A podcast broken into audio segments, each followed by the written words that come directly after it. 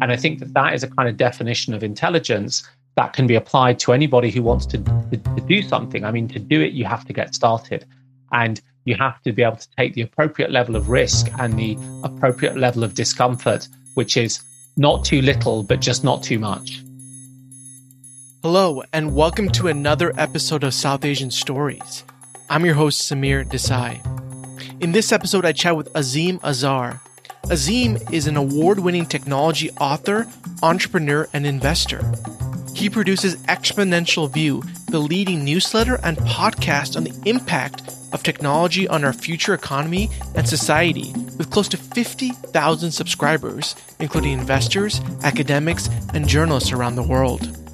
Azeem brings a unique background to explain the intersection of breakthrough technologies and the economies and societies in which we live. An entrepreneur and an investor in many technology startups, Azeem speaks regularly on television and radio, including BBC, Sky, and CNN. His new book, The Exponential Age, is coming out September 2021, so be sure to grab a copy. In this episode, we discuss a lot, including the amazing history of Azeem's family and how he came to the UK and figure out his big love for Cadbury facing 57 job rejections after graduating from Oxford University, and Azeem's start on Exponential View and the new technology he's most excited about. Azeem's view of the future was fascinating, and there's so many interesting tidbits in this interview. So, without further ado, please enjoy my conversation with Azeem Azhar.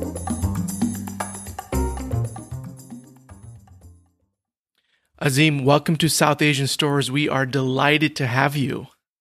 Uh, Samir, it's really great to be here, and I was really taken by the uh, theory and the practice of your podcast. So I'm excited to chat with you. Yes, yes, uh, we we are thrilled to have you. And um, as I was saying before we started recording, I'm a huge fan of your work and um, a subscriber to your your newsletter, which has just been one of my joys opening uh, when I get it once a week. And um, but I want to start at the beginning, you know, and and tell me about Azeem and his childhood. Where did you grow up, and how South Asian was your family, and any favorite memories growing up?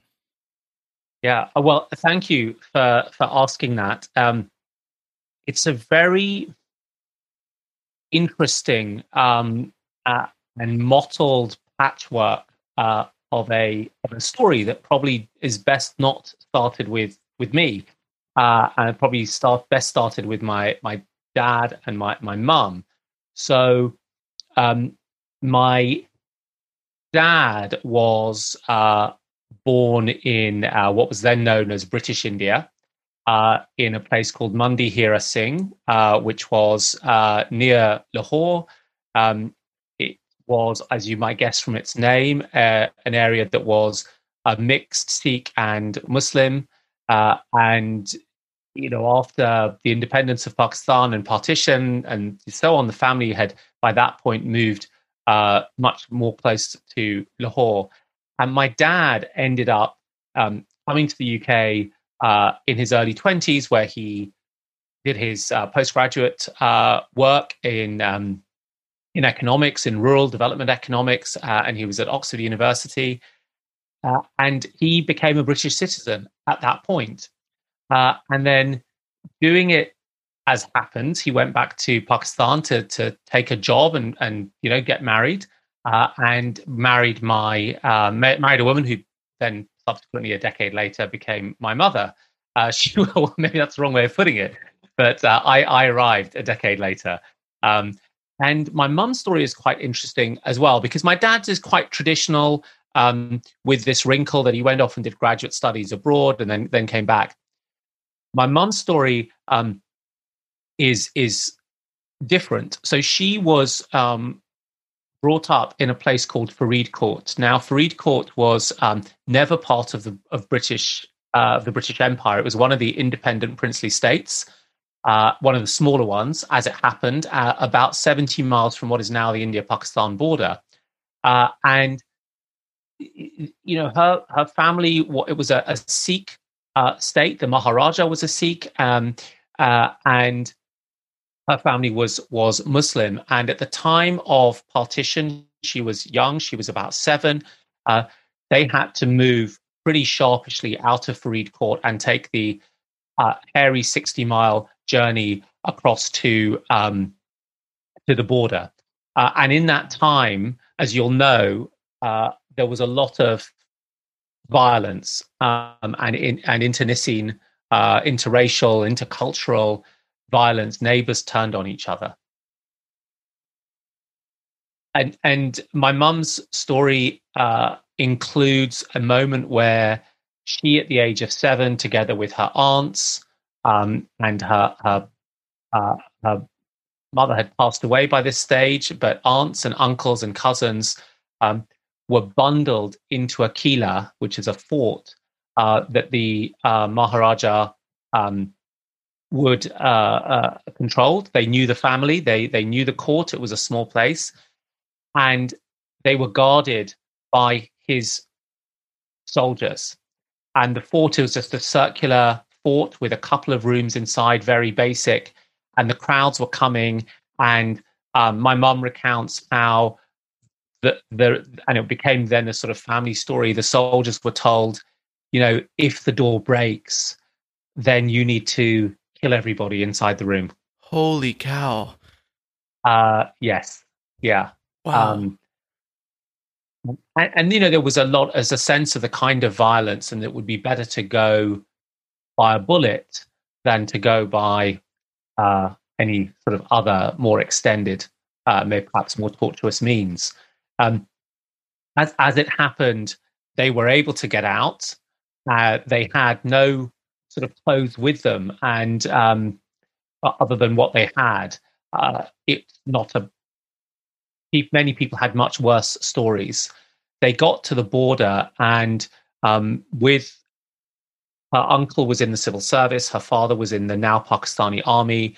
Um, they were able to get accommodation, and my mom tells a story that um, they had no they had no clothes, so the aunties um, took curtains down and turned the curtains into uh, clothes. So she and her cousins, for a few weeks, were all wearing uh, reused curtains. Um, so, so that is um, the that origin story, and and we're going to talk about, you know, sort of background and and and career. But one interesting detail was that um, 48 years after partition, um, I got to know uh, a guy who was the chief marketing officer of Apple at the time. His name was uh, Satjiv Chahil, and we were chatting, and I was telling my story, and uh, this background story, and he said,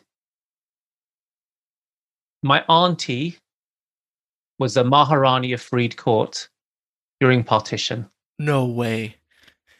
and this man, who I met when I was 36, when my mum was um, 50, uh, how old was she? 19, 63 years old. Um, his family was from there, and I was able to get them on a Zoom call uh, about six months ago, and she was able to talk about what she remembered from Faridkot, and he was able to share some of his memories. Although he's much younger, he wasn't sort of uh, a contemporary of hers by any means. So the the sort of loop continued. And it kind of brings back to you know what you're all about is using technology in ways that to you know bring stories and people together. And you did that for your own family. Like that must have been such a seminal moment for your mom, and you know to get to uh, you know, talk to someone who's been through the same situation that, you know, she did. Yeah. Well, you know, I think what was fascinating for her was that, um, and this speaks a lot to what you um, you you talk about. I mean, my mum um, grew up with Sikhs all around her because she was she was, you know, in this Sikh state, and she was used to their look, their their their their bearing, their their turbans, their their style of voice. And you go to Pakistan, and that's not going to happen, especially not in post-independent Pakistan. And when she saw him, it broke on on Zoom. You know, he's 20 years younger than her. It brought back to her those um, those emotions she had had as a child, and of course, for him, he he he he understands what an elder is. And so he knows how to speak to her and he he is trying to tell the Faridkot story now as the the independent the individual stories of these uh, um, independent states is being lost as we move forward and he's sort of running a project around that and around how partition divided um, communities that had lived together for thousands of years. So it was a really emotional um, moment for me to sort of observe and sit and and watch watch them because my mother hasn't been back to Freed Court and she's now of an age where that won't happen. Um, but to have for her to have that touch point, I think mattered uh, quite a great deal. Yeah, I can imagine. So Azeem, how did that identity, those stories of your parents, how did that influence you growing up? Yeah. Um, well, it, it's so it's interesting. So my parents are are married. Um, they're in um, uh, in the new Pakistan, and they moved to the UK. So my my mum, you know, is a has an undergraduate degree in in economics. She speaks English. My dad speaks English. They come over to the UK, um, and they they they go to work here, and they have um, one daughter born in the UK they go back, decide to go back to Pakistan, and I never quite figured out why they decided to go back, but they did go back, and they had my second daughter in Pakistan, and their their timing was terrible because um, it was the moment where Pakistan was saber rattling, and there was the '66 war with India, which Pakistan didn't do very well in. It's a sort of general trope of Pakistan's wars with India, uh, and so they came back to the UK, and they were sitting in the UK for a while, and um, and and come 1971 and i think this is relevant i feel this is really relevant to my story um, they're getting a bit itchy about just being in the uk and they think there's more they can do and they've both got this interest in um, you know rural economics and development and so my dad takes a job um, for the british um, a thing called the Overseas Development Administration, which doesn't exist anymore. It's a bit like USAID. It's like a development aid group to go to Zambia, which had become independent in 1964, to help set up some of the market institutions that are needed to kind of get the economy from basically being run by sort of hoodlum imperialists into something that's a bit more self sufficient. So they shoot off to, um, to Zambia, where I am born. So I'm born in Zambia um, to someone who emigrated to India to the UK and then went off on an expat posting. So I'm a I'm both a first and a second generation immigrant to the UK, which is quite weird because then I finally come to the UK in 1980 and I, I have this very mottled, strange patchwork background. Yeah, yeah. And then what was it like uh, coming to the UK in 1980? Did you, f- you know, one of the things I'm so curious about is identity, right? Um, did you feel British? Did you feel Pakistani? Did you feel, you know, um, any of the other patchwork? Like, what was that like growing up? Well, let me tell you about what it was like when I landed uh, on August the 30th, 1980, uh, Heathrow Airport. Um, and uh, had the, the, the signs were, if you've been to Heathrow, they're black on yellow. They were still black on yellow then.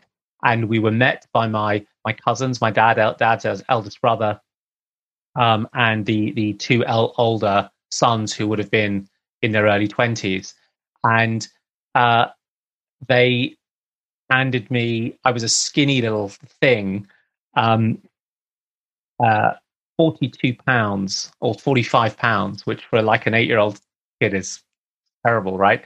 Um, and they handed me a chocolate bar, dairy Cadbury's Dairy Milk, and I wow, I never tasted anything like that uh, before. You must have devoured it in a, in a heartbeat. And then for decades thereafter, I mean, now I'm always running in an attempt to right the wrongs of the 80s. Um, so I I didn't um, I didn't really associate with being uh, English or British. Uh, I had a an accent that was um, a cross between quite a deep African accent and quite an uh, Pakistani accent. Um, and not of a modern Pakistani kid who's grown up with MTV, but like, no, not not that at all. Uh, and I'd come from a really international school. So my school, which was the International School of Lusaka, had um, students from over 130 countries back in the day when the UK, USSR was still one country and so was the Yugoslav Republic, right? So there were only 170 countries worldwide. And um, it was incredibly international uh, pupil and student um, cohort. So I had no idea of hom- homogeneity um, in in any sense of what was going to hit us when we got to the the UK. Um, and in a strange way, I felt closer to America culturally because the school was an American owned school, although run by the British system. So all of our textbooks were kind of American, and I knew about um, Davy Crockett and Harriet Tubman and this Woody Woody. What's a good Woody Guthrie song? This land is your land. This land is our land. Yeah, I mean, I knew those words at the age of seven, but I didn't know like much about British uh, uh, culture. So it was a very. Now I re- reflect on it. It's a very very confusing um, mo- moment in time to to arrive. Yeah. Yeah. Got it. That that must have been wild. I can that visual of you as an eight year old on Heathrow, like that, that sticks in my memory because so many people have had that uh, that phase of that of their life where they just don't know like who they are and finding who they are going to be.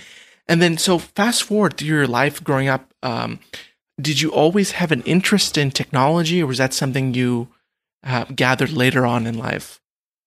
So the um, the Intel 4004 chip um, which is the, the first mass produced microprocessor, um, was released in October uh, 1971. Um, and I was born in 1972. Uh, and so I'm a child of the microprocessor revolution. I first saw a computer in 1979. Amazingly, um, my next door neighbor got a kit computer running CP/M. Um, I don't know how the hell this is. It was actually a Sikh guy um, who lived next door to us. We lived in a in set of houses. There was a Gujarati family on the left. We were a Punjabi family, and next to us was a Sikh family. Um, and he and he brought this thing back, and you know, you plugged it into the TV and, and so on. Um, and so we ended up getting like a Binatone games console. How we got it in Zambia, where there's no global supply chain, I have no idea. It arrived. I played Pong on it.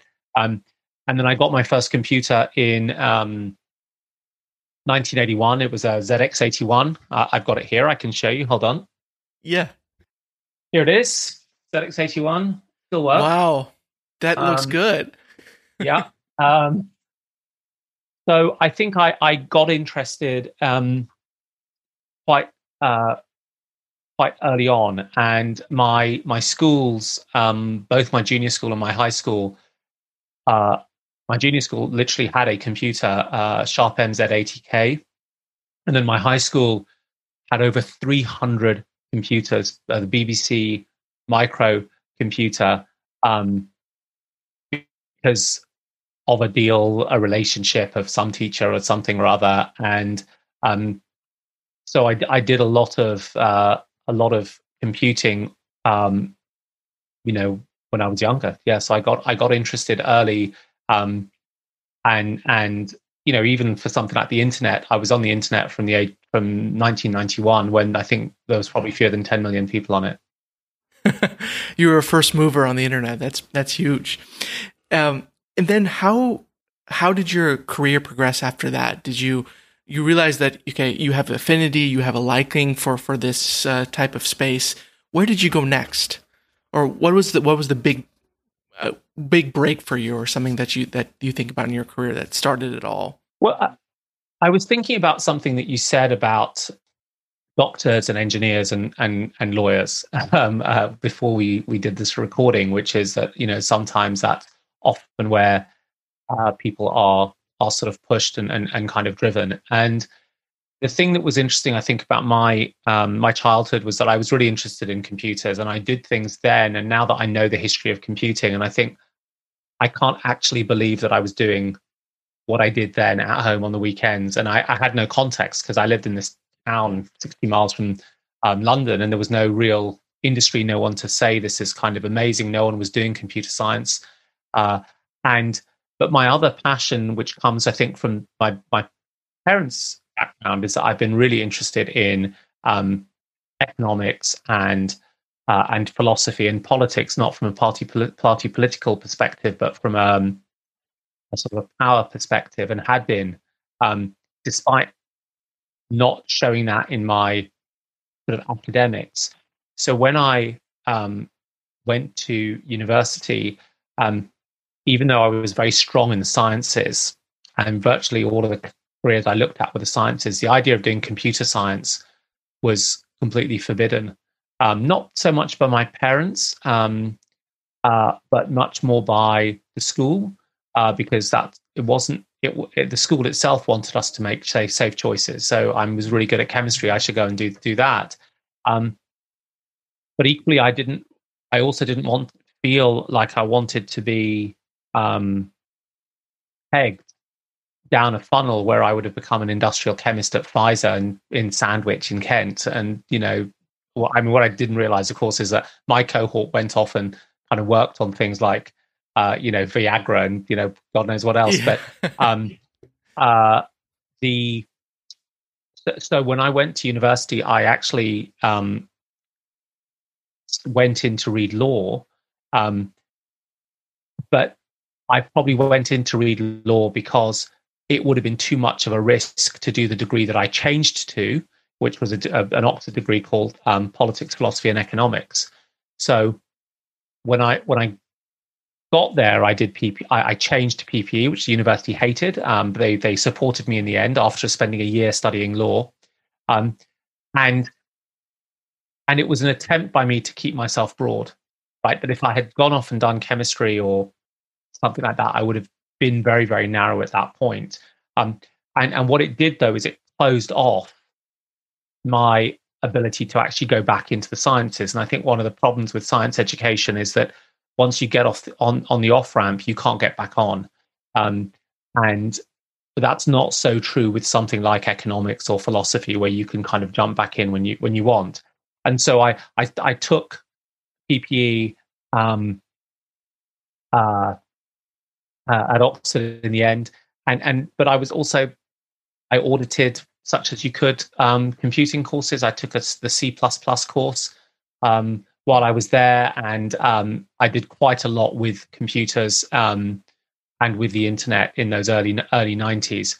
So when I when I graduated, um, you know, I had defeated um, any framing of what it what it is for a South Asian to graduate a good university because um, you know, I had um, still remember very clearly 57 job rejections.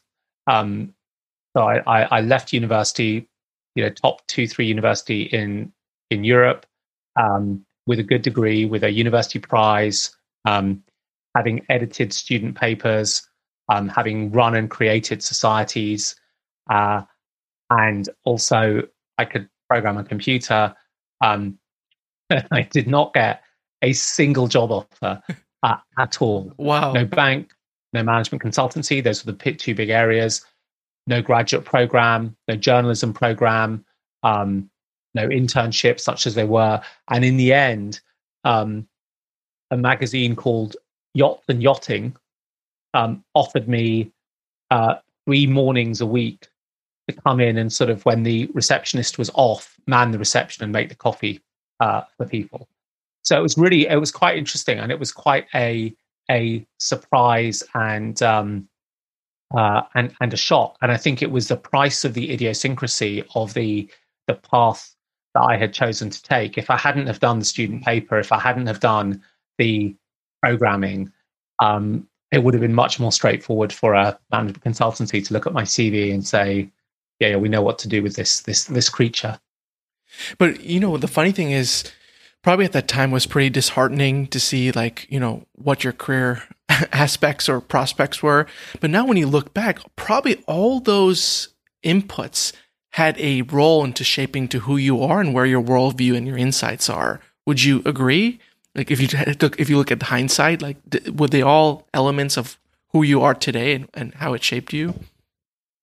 Um, yeah, I mean, I mean, they are. There are also things that you don't real you don't realize. So um, I had been I had been setting things up and starting things um, for from the age of twelve or thirteen. and I didn't realize. I didn't know that. And now, when I've been hiring people, for, which I have been for the last 25 years, I see it on CVs, particularly, I mean, initially with Americans and now with more and more Brits, uh, people going, oh, yeah, I set up the student paper when I was 14 and, and I organized the X society when I was Y. That's what's going to make me a great entrepreneur because I know how to start things. Now, I'm not saying I'm a great entrepreneur. I mean, I'm, I'm not, but I am an entrepreneur. And uh, when I look back on my CV and I go, oh, yeah, so I remember what happened at high school um, when they wouldn't let me join the official debating society because whatever whatever reason there was. So me and my friend Alexis set up the debating a different debating yeah. society, and we got people going. we came, they came to our society, and we got our debates. And you know what? That's what entrepreneurs do. And the same was true at um, at university. You know, we we we set up a new paper to compete with the hundred year old incumbent and we set out to beat it. And in many metrics we did within a couple of years. Um, and, and we had this sort of initially ragtag group of rejects who were not allowed to work for the other paper. And it turned out that they did great work. And many of them are now on the, you know, front the national nightly, nightly news in the UK. And I can think, God, I knew you when you were 19 and writing news stories. Um, so, so I think the, the, the, the patterns that we choose to select um, can come together to make a story. Um, equally, I mean, I may have ended up being a, a you know a good accountant running a mid tier firm in in the seventh largest town outside of London, and we would have gone back through my history and found the bridge points that said, "Oh yeah, this is why you're going to become an accountant." But but I think there was something in there. There was something in the sense that um, even though I've been credentialed by having been to a very good school and a, and a good university, um, I don't set much stock by um, the need to do things within an institution, um, and and that is, I think, a kind of entrepreneurial um, aspect that I've probably, I think, I've probably developed um, in the face of defeat and competition. Um, you know that oh, this door's closed to me, this door's closed to me. Oh, this person's better at this than I am. She writes much better stories than I do. He's a better negotiator. And I have to find my way through in order to survive. And that process, um, that process means that that you let fewer things stop you, but only because you've been stopped by everything else. Yeah, yeah, you develop this like resilience. Um, yeah. So I, I want to switch gears and talking about exponential view, right? Um, you know, it has probably grown far, far bigger than you've ever imagined when you first started. Can you talk us through, tell us the listeners of how that came together, and mm-hmm. you know what the story behind exponential view is? Yeah, I, I mean, it's it's it, in a way, it's it's it's kind of it's me. Um, I've always been interested in economics and in development, and um, I've always been interested in uh, technology, and I've always been interested in geopolitics. I mean, the first geopolitical thing I can remember, and I was not even eight, was Operation Eagle Claw. Was when Jimmy Carter sent those um, uh, U.S. troops um, on the the H-53C Stallions to rescue the Iranian the, the hostages in the embassy, and it crashed. It, the thing failed. It crashed. Eight soldiers died and then they developed they developed all these special forces um, that could do that sort of thing. I mean, I remember that as a, a seven year old. So, and what I do now in Exponential View is I talk about technology and we try to figure out how it's impacting uh, society more broadly. And um, when I look back over my career, I have, you know, several years that touch on things like regulation and working as a journalist and the Guardian and the Economist and in media, and then several years as a investor and as a technology entrepreneur. So it all it kind of it, it maps back to sort of chaos of what I was interested in as a as a child. Um, and so having um, sold my last startup um, in at the end of 2014, which was a startup that did machine learning over large amounts of data for, for marketers, um, we I just I felt that I needed to do something that was a bit broader, just spend my time. And I was working in the Acquirer, which is a fantastic company called Brandwatch, and um, and I thought if I just start to write a newsletter now, I should just give you a context. I I first produced an internet, my first like published internet blog stuff was in about 94. So I and my first newsletter product that was launched was in 96. So I keep coming back to the newsletter as a format. Um, I, I quite like it, and and so I um, I just came back and I put this newsletter together and I sent it to 20 friends. It was actually called Azim's Take on Disruption originally because I, I didn't know what to call it. Um, and I didn't have any ambitions. I just thought I'm going to do this because I disappeared for eight years building a company and I focused 100% on it. And I just need to do something that allows me to express myself. That was all, that was the beginning and the end of it. And how did it evolve from that point? Um, you know, it started as something you sent to your friends, but did it take on a life of its own over time and, you know, to get where it is today? Like, what's the evolution been like? Yeah, it's, I mean, I sent it to 21 people uh, initially, and then within a few months, we were up at about a thousand people receiving it. And, and a couple of people were really helpful. They were much younger than me. They were both trying to become a, uh, venture capitalists or early stage investors. And, um, you know, one of them was just saying to me, you know, this is really good and you should keep doing this. And, and at the time, there weren't that many newsletters. There was, um, uh, in technology, there were two others that mattered. Um, and another was a, um, a woman who was, who's now a venture capitalist who strangely, um, his parents lived opposite mine, uh, oh, sorry, opposite me for a few years, but I never knew her. And then when we were kind of getting to talk to each other, she said, "Oh yeah, no, I live there." And I said, "Like, oh well, then I know your dad, and uh, he's kind of grumpy, isn't he?" Uh, and and she said, you know, what she said to me, she had studied the same degree as me at university, and she said, you know, the thing is that you're the only person who is bringing that political economy take to technology who actually understands the technology industry because you know you've been in it for, since 1994, right? You've, you've you knew Mozilla and Netscape and covered the IPOs and you worked at Silicon Valley and, and so on.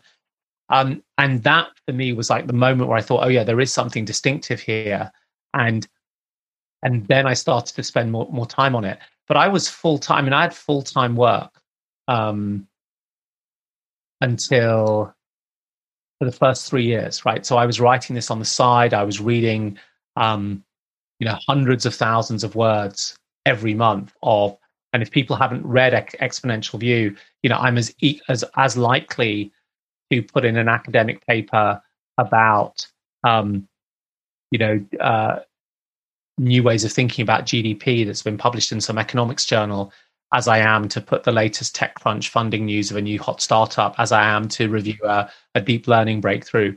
So it's hard work, and there's a lot of reading involved and there's a lot of talking to people um, involved and i was doing that alongside my my full-time job but it was when the you know a few audits started coming in um, marc andreessen who invested invented the first web browser he um, uh, he tweeted it saying you know just liked it fred wilson who's an investor in um, in New York, one of the top venture capitalists in the world, wrote a blog post about how he liked it. And those things really sort of inflected the audience. Um, and, and so we find ourselves today, it's um, 2020 and coming up to, it's 21 actually, 2021. So it's a sixth year anniversary in, um, in about two months' um, time. And we've got a, about 56,000 people who read it on one of the platforms and 150,000 who read it on another platform. And there's a podcast and there's a, a private community and there are some other things that have come out around it. Is there a Azeem a moment where you're like, wow, like it's like a pinch me moment, like I didn't realize how big this has become, or is there something about the, the about the the whole podcast and the newsletter or anything that makes you really proud? Any moment that you can think of? You know, I, I think the um, thing is, it remains really hard work and it remains fragile, and um, it only succeeds by my showing up um, every single day. Uh, and um, there's, uh, you know, there's a line um, from a guy called Colonel Hal Moore, um, and Hal Moore uh, was the unit commander of the First Air Mobile a battalion um, that the US ever had. Uh, and he commanded that battalion um, in the Ia Drang Valley in 1964 when the first time US regular forces fought the North Vietnamese regular forces rather than, you know, the, the Viet Cong um, guerrillas. Uh, and Hal Moore was a really um, uh, inspirational leader, and he wrote a, a book about uh, experiences. Um, and of course, there's the film where, where, Mel Gibson plays him, and he has this one line, which is um, there is there is always one more thing you can do to alter the odds of success in your favor, and after that, one more thing, and after that, one more thing, and after that, one more thing. And um, and another way of putting this is from the, the, the film series John Wick, where uh, someone comments, "It's really hard to stop a man. It's really hard stop a man who doesn't give up." Um, and and I think that as an entrepreneur, the that that lesson, the Hal Moore line, which I remind myself of regularly, there's always something more you can do. Um, is is there as the kind of underlying clock speed of the uh, of, of life. And so there were pinch me moments when certain people um, emailed and were in were in contact. Um, just you know, when you get a senior executive who's built one of the biggest companies in the world or the dominant company in their field, saying, "This is the thing that I read, and it's been bad news for the Economist or for the Wall Street Journal," or um, you know, I always read this before my broker research um, you you feel uh, that is in a moment of of excitement. Um, it, but but I think it's created a a, moment creates a moment of obligation as well because people are giving you their time. Everybody is giving me their time. I mean, it's not just these sort of you know bigwig elite success people. I mean, everyone who reads it gives me their time, so that constructs an obligation. And so, um, I, I just I kind of take the view that you have to just continue to show up um, every single day uh, and keep going. Uh, and there's always something extra that you can um, you can do. And there are moments you just don't have the energy to do that, and you're just like well, things are going to have to go off the boil for a few weeks while I re sort of catch up. But yeah, no, uh, I mean, yeah. So I, I think just to kind of wrap that back up, there were a few years ago a few proof points that told me something new is happening. Um, and what they end up doing though is they create um, a higher obligation on on me to keep doing things that are useful. Yeah, that's wonderful. Um, so what I'm curious to know is you process and take in all these informations from economics mm-hmm. to technology to all these different uh, disciplines is there something you can tell our listeners that you have really caught your your eye that's ex- you're excited about? If you could boil down to just one or two things that you know you've seen that you're just like you cannot get out of your head because you're you're excited about, can you share that with us? Do you mean technologies, or do you mean yeah anything you saw in your newsletter or um, or you wrote about, or or because you've just you have you're on the like the bleeding edge of this, you know, and people listening may not be. Mm-hmm. Is there something that you can talk about in the future that you're excited about um, that either show up in your newsletter or not? Mm. So, so the there is um, so there's a thesis, right? There's a thesis behind the newsletter, uh, and um, the thesis is that we are transitioning into what I call the the exponential age.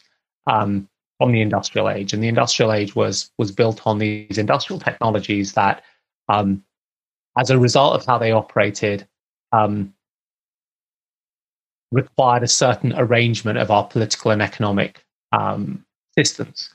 Uh, by which I mean, you know, you have d- diminishing marginal returns. Uh, the if you're a you're a consumer goods company, the you know the one millionth ton of sugar syrup that you buy is is going to be more expensive than the first time that you buy, right? Because you get this, it, you just run out of supply, right? Once you get these economies of scale, it, the curve bends, and that's Marshallian economics, right? And because of that, we organize our companies in particular ways. And because companies are organized this way, this is the way labor relationships are. And because labor relationships are this way, you express that in power and politics in a different way. So it kind of builds up from what the technology enables you to do. And my argument is that we've got new technologies, and we have new technologies that are changing dramatically, um, exponentially so, and they behave very, very differently.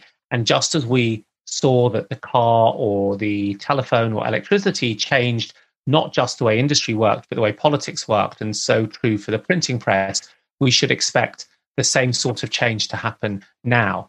But that the problem, there are reasons why that change doesn't happen um, in a kind of controlled way. Uh, and that, that reasoning is because a gap emerges between what are the potentials of the technology. The technology creates things that we don't even have words for. The first movies were called what? Talkies, right?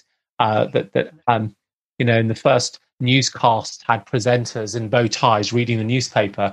Um, uh, and it and if we don't have words for them, we can't build the institutions that allow us as a society to, you know, harness them properly.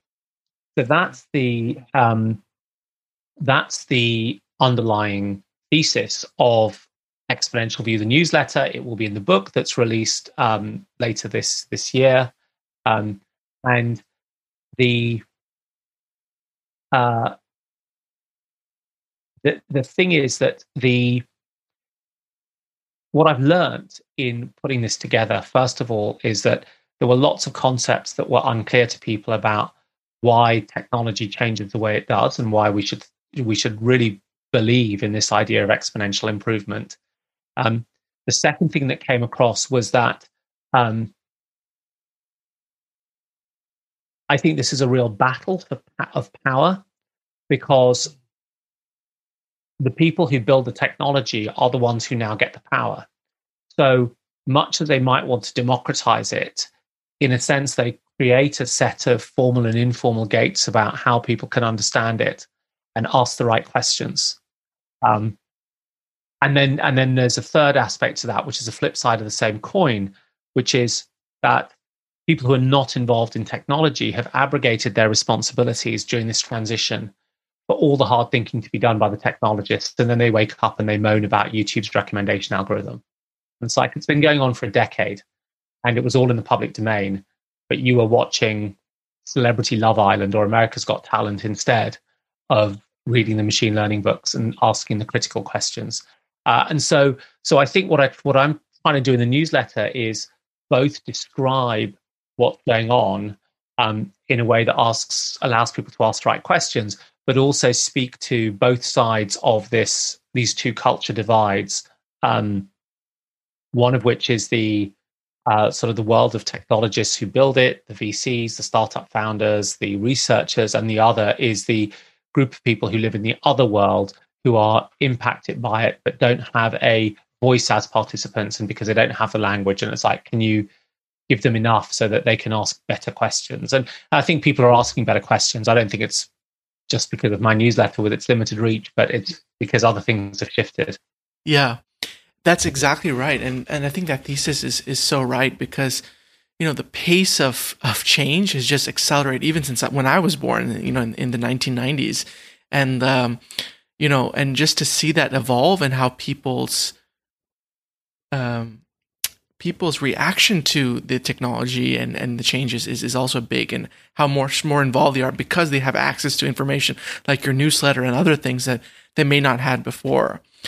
So um, I think that's great. That's great. Now you asked about a technology that's a breakthrough. I'm going to just going to give you one just please, for a second, please. which is um, so we have um, we've gone through this period where where computation has really dramatically shifted um, and changed. Like every 10 years, it gets, you know, 100 times more powerful and it's going to continue to, to do that. Um, the I think where we're going to apply it to is in, in the realm of what we've previously considered biology.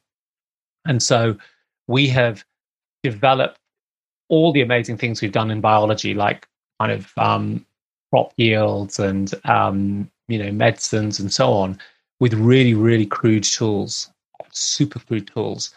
And we've now started to apply the engineering way of thinking to the problems of biology, whether it's food production or disease reduction or uh, you know the production of materials and chemicals and oils and lubricants. and we're starting to rethink how those different sectors of the economy uh, work, and it's quite fundamental. Um, so I think some of the most exciting areas will be in this in this general approach of taking a kind of computer science, um, empirical engineering driven approach to problems that we thought what lived in the biological uh, realm, and and I think given how important that biological realm is to us because it's where we live as biological creatures, um, that will be a pretty dramatic uh, set of changes over the coming years.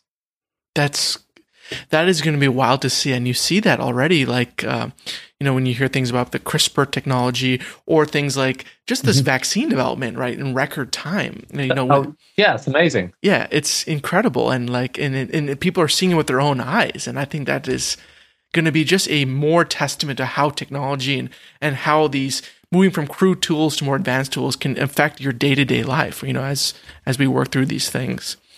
Um, wonderful. So, I, in the last uh, few minutes, um, I'd love to switch to our rapid fire questions. And again, these are questions we ask all our guests, and I'm excited to hear uh, Azeem what you have to say. So, the first question I have is: um, Is there an item that you have bought recently, item or service that you've bought recently that has dramatically improved your life? Yeah, so I hurt my um my leg. Uh, no, ser- nothing really serious. It's um called the VMO muscle, and it's what uh, runs on the inside of your leg, and it aligns your patella.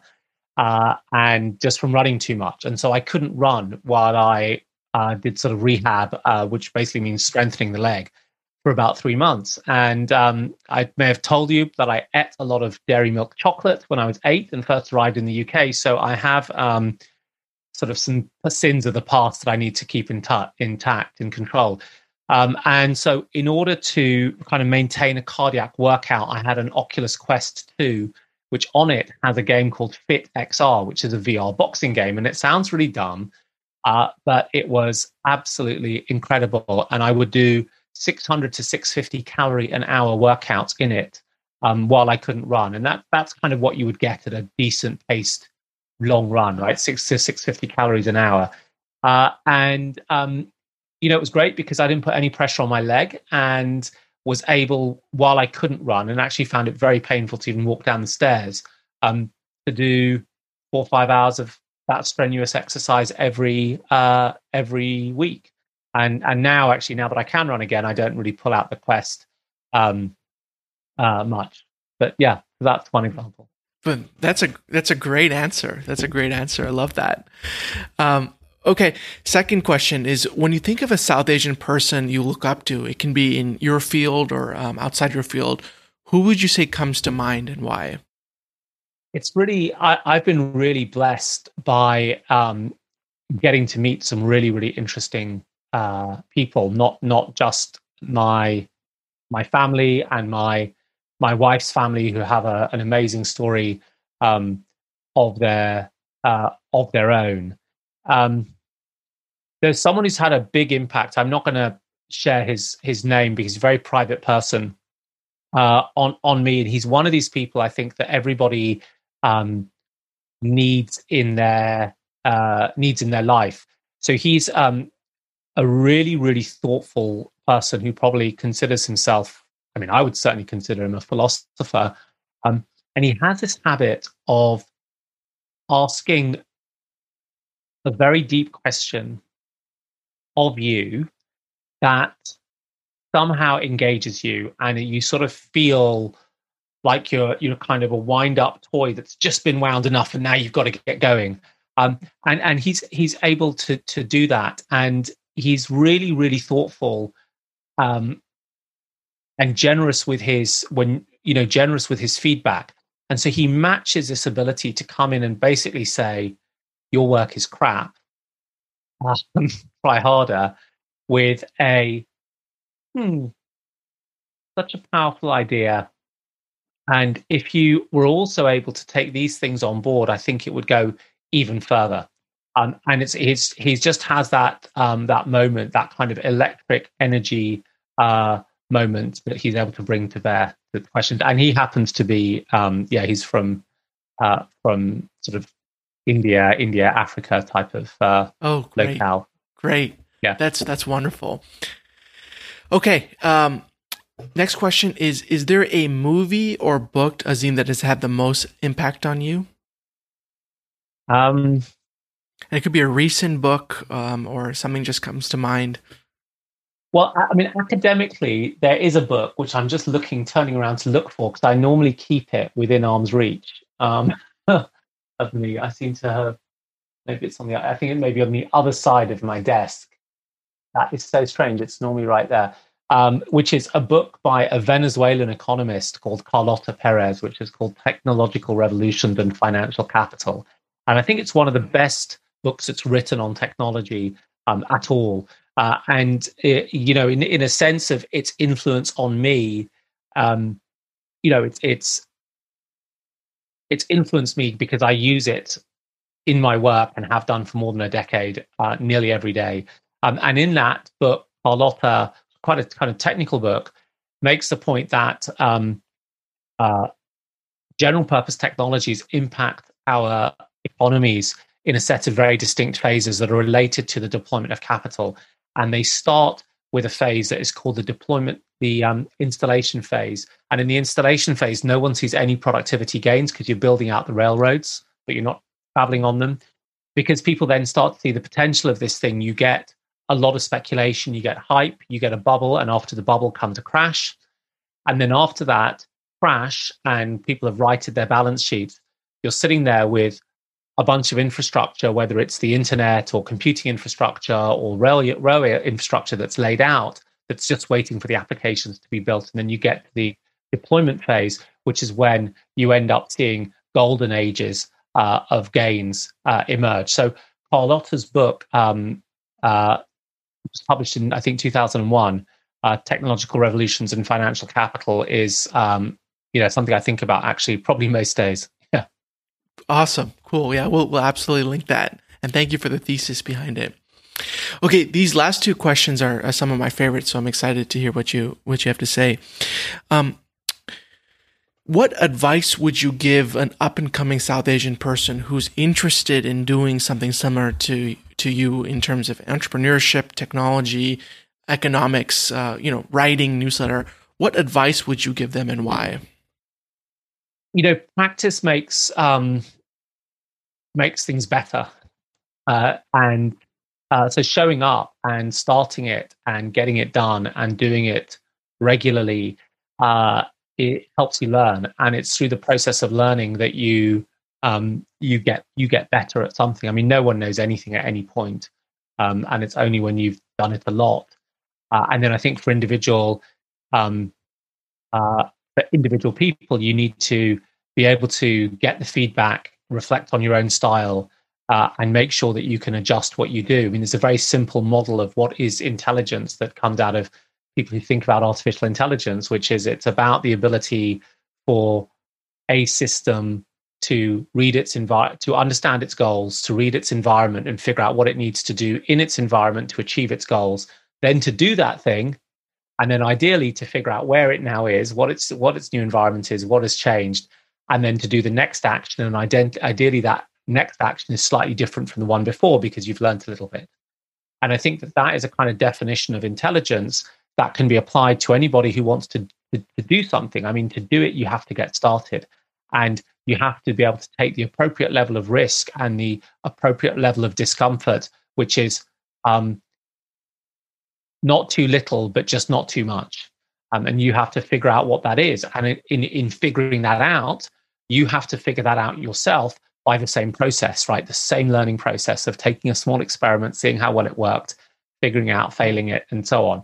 So I, I think in the old days, what people would say would be, you know, Becca, you can't argue with a degree from Princeton. Um, and uh, that that may be true, um, but in a sense, if you don't have that auto reflexivity, um, where you are able to reflect back on yourself and take lots of small bets that get better and better and more well informed, and you become better at the kind of bet you can take. You get better at the kind of environment you can read. Um, you you you will constantly rely on the fact that you have certain set of letters behind your name and some point you'll be shown up yeah that's very true that's very true and i i love how you know you know it not only sometimes you have to find what you want but also convince your parents that hey this is something that i want to do and i the traditional model of education and you know prestige sometimes won't apply to this new world and it's okay so I love that answer and, and I appreciate, you know, blazing the path for so many people who who want to do that but may not have, you know, the credentials or the mentorship to do that. Okay. Um, any final ask for the audience? Anything you'd like to leave them with before we close? You know, I think we're we're going into a uh, a really really dynamic um, point in history, uh, and and it may last five years. I'd be surprised if it's short as that um, it may take 20, 25, 30 years, and there'll be lots and lots of opportunities. Um, I think the apart from this idea of you know how do you be, how do you maintain an adaptability and a learning and a vectoring into the things that you do well, um, and how do you discover that? Um, you do need to have a solid basis for uh, of tools that work in whatever domain that you want to you want to be in. So that's not necessarily saying um, you know, you've got a, a, pharmacy degree, so you can fall back and being a pharmacist if it doesn't work out. Uh, it's about saying, do you have the the kind of baseline thinking and action tools that matter, roughly speaking, in the path that you're in? And some of those things we can enumerate because they are the things that you can learn in a course, right? Do you have basic probability and statistics? Can you do sort of structured thinking? Can you apply engineering methodologies? Do you have critical thinking? Do you know and know enough history? Um, are you going to get flummoxed if you have to talk to somebody about some CRISPR thing at a very high level? Um, uh, you know, do you know how to put an essay together and structure it uh, logically? Um, I mean, these are all what the Victorians used to call reading, writing, and arithmetic, the three R's. It's more, more, it's more complex today, but you have you know better education, better resources, better food, more time um, to master those skills. But I think people need to emphasize getting that kind of a, a toolkit. It's not a blocker if you don't have the toolkit because none of us are born with it. Um, some of the tools that I have and I use daily, um, I've had to learn painfully slowly on the job uh, in my late thirties, right? So in the over the last ten years. So it's it's never it's never a journey that that stops. So I think that, but I think that having a baseline of a of a toolkit and not feeling that you have come to the end of what you need to know and therefore you go and apply it, um, I think is a really really important um, role. I think the other thing that's that's quite important is to sniff out the mentors who are going to work for you um, and figure out how to work with them. You don't always have the same mentor for a really long time because interests might diverge. Um, uh, but mentorship of some sort, I don't have formal mentors, but I have informal mentors who I can turn to for advice on X or Y. Uh, becomes really, really critical. And I think the last thought I would make is point is that um, you have to, you kind of have to show up. So you have to have a track record. And when I was getting into going into my career, having a track record was really hard because in order to prove that you could do the thing, you had to get a job doing the thing.